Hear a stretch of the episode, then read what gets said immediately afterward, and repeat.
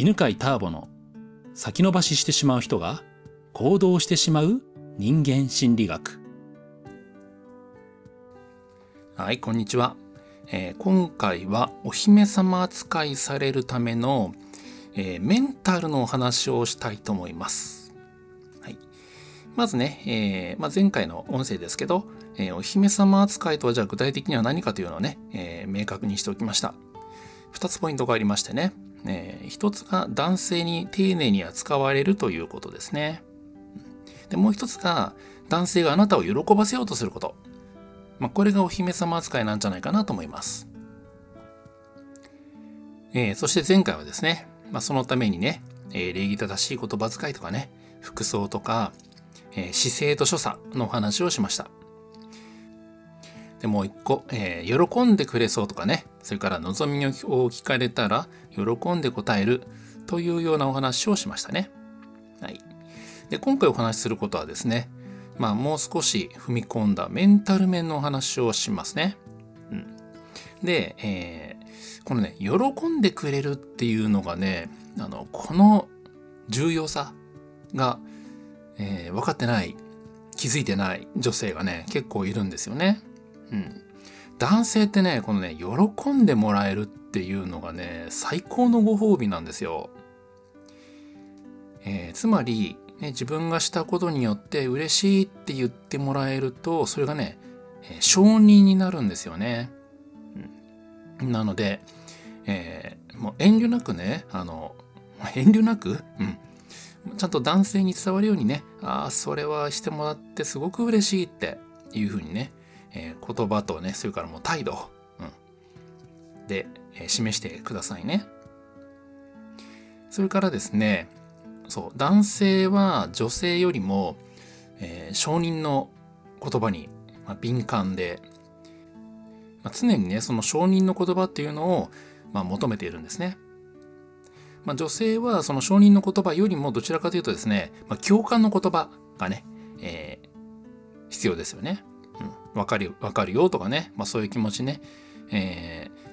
ー、になるよね、みたいな。共感の言葉をすごく重要にね、感じてるんですけど、男性の場合は、承認の方が嬉しいんですね。で、なので、えー、まあ、お姫様扱いをね、あの、されたい人はですね、男性に承認をね、たくさんしておいてあげるとね、男性の中で、まあ、この女性はすごく褒めてくれる素敵な女性だになるので、えー、いいと思います。で、褒め方ってね、とても簡単で、男性ってね、あの、割と単純なんですよね。でね、あの、すごいの一言で、もう大体足ります。えー、すごいって。男性がね、何か話したら、えー、すごい、パチパチパチみたいなにするだけで、えー、男性はね、ほんと喜びます。で、まあ、さらにね、もう一言付け加えるならば、えー、そんなことできるなんてすごいっていう、なんかできることをね、えー、すごいって言ってあげるといいですね。もうね、この承認の言葉が欲しいために男性はね、えー、お姉ちゃんのいるお店に行くんですよ。ね、ホステスさんとか、えー、なんかキャバクラとか、なんだろうね、なそういうこう女性がね、あの隣でお話聞いてくれるお店あるじゃないですか。あそこって承認をたくさんくれるんですよね。で、普段はなかなかね、あの自慢話とかできないところで、えー、そこではね、もうずっと聞いてくれてね、すごい、すごいすごいって言ってくれるから、だからものすごく気分良くなって高いお金払うんですよ。で、それくらいね、えー、承認っていうのが最高のご褒美なんですね。で、まあ、この話をするとですね、えー、次メンタルの問題が生まれてきまして男性にね何かそんな風に、えー、してもらってね喜んで受け取るって結構難しいという女性も多いですね。うん、まあまあただすごいっていうのはできるんですけど、えー、何かやってくれたことに対してああ嬉しいっていうよりも先にねえいやいや私にはそんなそんなみたいななんか申し訳なさが出てしまうっていうね、えー、話もね、よく聞くんですね。で、これね、結構まあ深い問題なので、まあ、これから話すことはね、まあ、全部、うん、一気には解決できない問題なんでね、まあまあ参考までに聞いてください。はい。で、このね、男性の行為を喜んで受け取るっていうのは、えー、何と関係しているかというと、女性側のね、自己肯定感と関係があるんですよね。で、自己肯定感ってね、まあ、よく聞くと思うんですけど、まあ、一言で言えば、私は素敵な人間だっていう感覚です。で、この自己肯定感はね、私は素敵な人間だなんですけど、それ以外にも、あと2つのね、あの、セルフイメージが関係しています。はい。まあ、大きく言えばね、3つセルフイメージが関係していて、その中の1つが自己肯定感なんですね。で、残り2つね、言っておくと、2つ目、私は女性から見ても素敵な女性だというセルフイメージです。つまりね、男性からだけじゃなくて女性から見られた時にも素敵な女性だなっていうふうに思っていることですね。で、えー、3つ目、セルフイメージの3つ目が、私は男性から見て魅力的な女性だという、えー、感覚ですね。やっぱりね、えー、男性は魅力的な女性を喜ばせたくなりますよね。うん。まあなのでね、えー、この魅力的っていうのはね、まあ、前回の音声でも話しました、えー、礼儀正しい言葉遣いとか、えー、服装ね、それから気品、それはね、姿勢と所作に出るよっていうお話をしましたけども、まあそれらでも、その魅力的な女性というのは、まあまあ演出はできるんですけど、やっぱり内側から出るね、そのセルフイメージから生まれる、えー、魅力っていうのが、まあ、なんていうのかな、本当の、うん、で、とても力強い、一番影響の大きい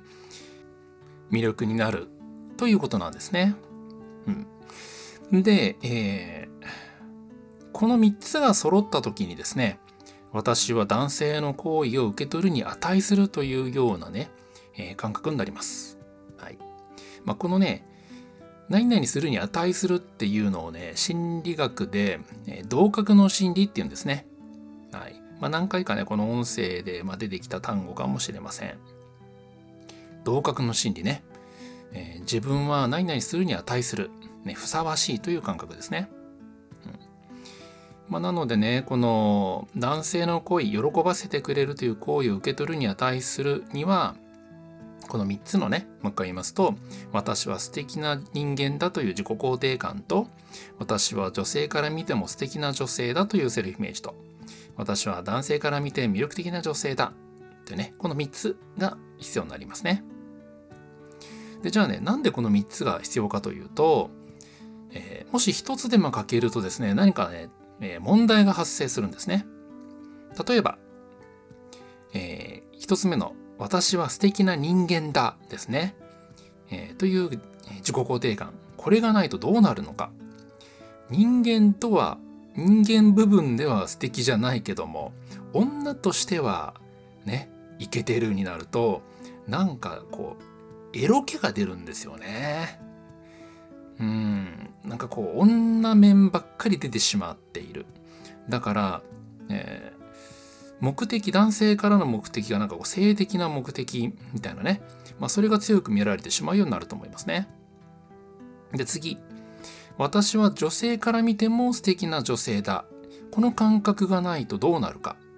えー、好奇さっていうのが出なくなっちゃうんですね。つまりね、男性から見て、まあ、同じ友達とかね、えー、っていう感覚ではなくて、えー、この好奇さっていうのは何かというと、友達じゃなくて自分よりなんか一歩上、一段上、一、一階段上の存在っていう感覚が生まれるのが、私は女性から見ても素敵な女性だなっていうふうに思ってる女性なんですよ。うん、まあなのでね、その好奇さ、えー、丁寧に扱うっっていう面で、ね、この、ね、私は女性から見ても素敵な女性だっていうね、セルフイメージが大事になりますね。そして三つ目。私は女性から見て魅力的な女性だ。ですね。この、えー、セルフイメージがないとどうなるかというと、つまりね、女性から見られたら素敵な女性へ、人間としても素敵。男性視点がなくなるとですねこんな感じの女性になるんですよ。うん、なんかとても爽やかなんだけどなんかね乾いた感じのサバサバした感じのさっぱり色気がない女性になるんですよね。でそうするとね確かに丁寧には使うんですけど、えー、なんかこう何ていうのかな女性を喜ばせたいっていうようなね強い気持ちにならないですね。うんまあ、なのでね、えー、この3つのセルフイメージね。もう一回言いますね。私は素敵な人間だっていう、えー、自己肯定感と私は女性から見ても素敵な女性だ。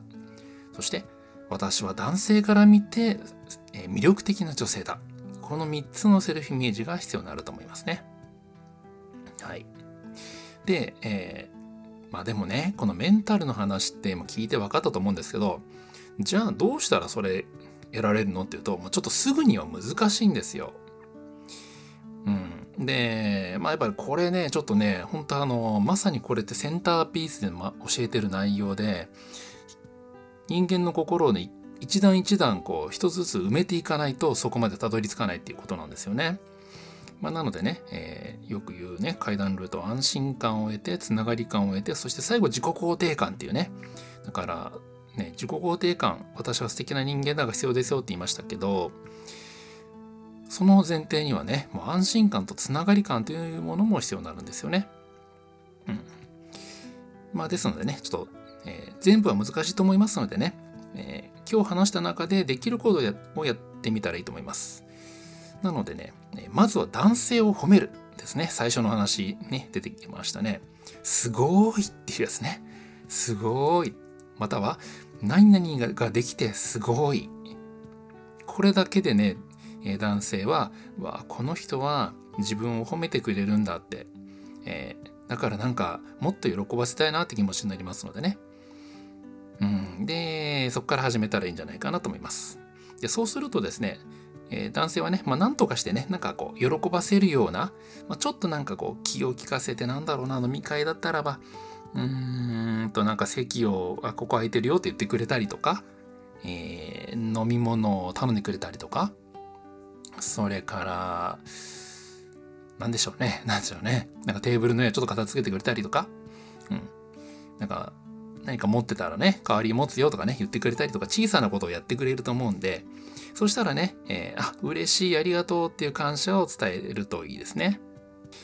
でその伝えていくとね、まあ、さらにねあなんかもっと喜ばせたいって気持ちになるんで男性側は。そうするとね、